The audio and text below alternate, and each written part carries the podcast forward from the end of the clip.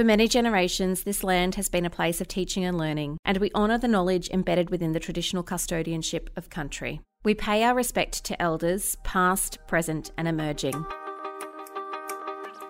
For the Love of Teaching is a podcast brought to you by TeachStarter. We save teachers hours each week by bringing them quality, downloadable teaching resources for their classrooms. To make your classroom buzz, go to teachstarter.com. Need a little motivation on a Monday? We're experienced primary school teachers and we get it. Join us for inspiration and encouragement to get you buzzing through the school week. This is The Buzz. Hi everyone, welcome to this week's episode of The Buzz. I'm Jill and I'm here with Bron. Hey guys, hey Jill, how are you going? Good, how are you? Super good. I am very grateful to be here with you today. It's been a little while. I know. Well, you know what? Speaking of grateful, Mm-hmm. I've been thinking. It's been, well, I know we're in 2021 at the moment, but let's just say it's been a time. Yeah, it has. it's been, a time.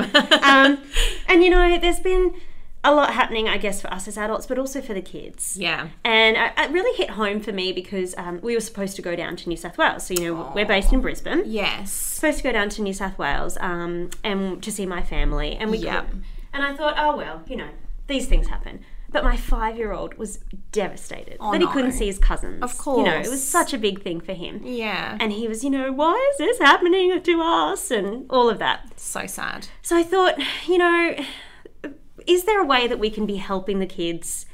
Um, and I know as teachers, we're doing everything we can. Mm-hmm. And I thought, well, okay, we could look into gratitude and, Yeah. Mm-hmm. and great, being grateful for what we have. Because I was trying to think of a way to like turn my son's mindset around a little bit to why is this happening to us? Woe is me. As to well, we can be grateful for all these other things that we have Yes. and can do here. Exactly. So I was thinking maybe that could be done at school too. Mm-hmm.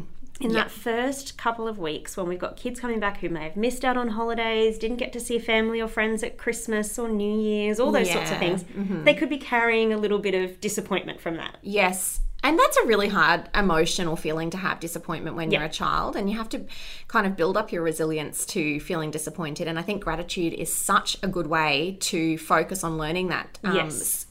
interpersonal skill of sharing your feelings and sharing your gratitudes, but also internalizing and going into yourself and thinking, well, I actually do have a lot to be Exactly. happy about in my life. Yeah. yeah, it's actually really just recognizing and, and uh, labeling what you actually have. That's great. Yeah. So we've got um, a gratitude resource pack that we made, and I thought this could be a really cool one to do back for the start of year. Yeah. And there's also uh, information about how to do journaling. So Yeah. maybe some older students might like to, who, who could particularly be, stu- um, who could be uh, struggling with particular things, might like to write. Mm, mm-hmm. They might not want to talk about it, but they might just want to write down their thoughts and feelings Yeah. and things they're grateful for, or maybe things that are upsetting them.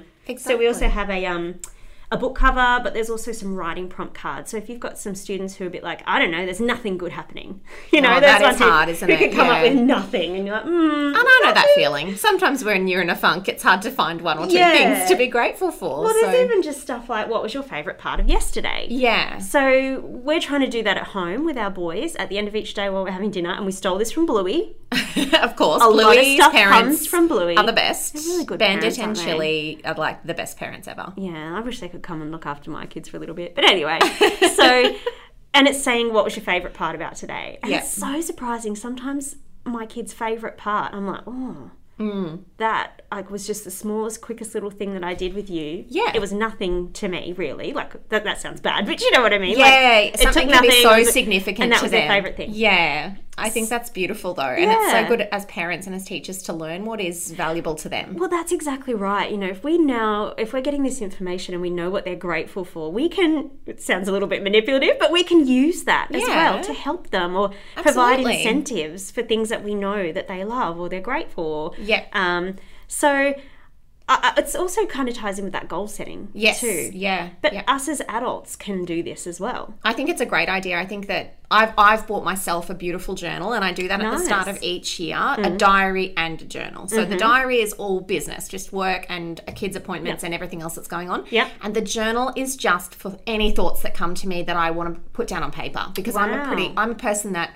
if I don't write things and get them out, I will ruminate on them for ages and it'll Yeah. keep me up at night. But a strategy for me is getting it out onto paper takes it away from me. Hmm. Um, and I actually found all of my previous year's journals in the garage on the weekend when I was looking for something. And it's amazing when you look back at it, what was important to you, what did make you grateful, what was on your mind or upsetting you. Yeah. or causing you stress. So, um, That's cool. I think I think it's time to get rid of them now. But they, at, at the time, they definitely serve a purpose. Yeah. Um, so yeah, if you're a teacher and you find that you think about things way too late at night, or Yeah. if you find that you're needing to find the good in each day, start a gratitude journal for yourself because you'll find it so therapeutic. I think. Yeah, and there's uh, different ways of doing it. You know, some have say just write one thing, some say write three things. Mm-hmm. If you're writing one, write a little bit more about why you're grateful for that. What happened? What was the circumstance? Or if you're writing three, you might just write the quick dot points. Yeah. You just kind of have to do whatever you have time for as Yes, well. yeah. And it may it may not be every day. for No. You. you know, we know how busy it is. I Yeah.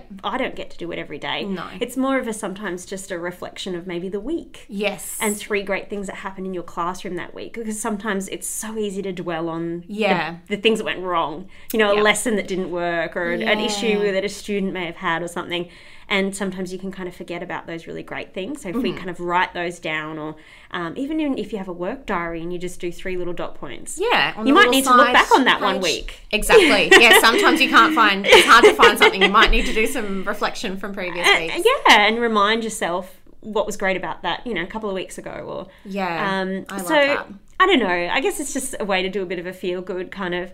We're supporting our students, but we can do it for ourselves too. Yeah, absolutely. Gratitude journal. So if you go to teachstarter.com, you can find, we have a whole collection of gratitude resources, um, helpful for you and as well as for your students. And there's some beautiful blog posts there as well that you can take a look at with ideas that you can put into your classroom. Yeah. Um, There's even like some leaf templates, so you can, if students feel comfortable writing, um, for it to, to be displayed, you know, Yeah. publicly. Yes. Some may not, and that's totally fine. Yeah. Um, then you could make a display of the tree uh, in your classroom, which would be really nice. too. Gratitude tree. How Aw. beautiful. If you're looking for something to put on your walls early in the year that's a collaborative effort, That's, that's, really it. nice. Yeah, Yeah, and I, I, think it. a little bit of a pos- positivity that maybe some people really need right now. Absolutely. Well, all the best this week, teachers. We hope you have a great time Yes. and take a look at gratitude stuff for you and your kids. Yeah. Have a great week. Bye. Bye.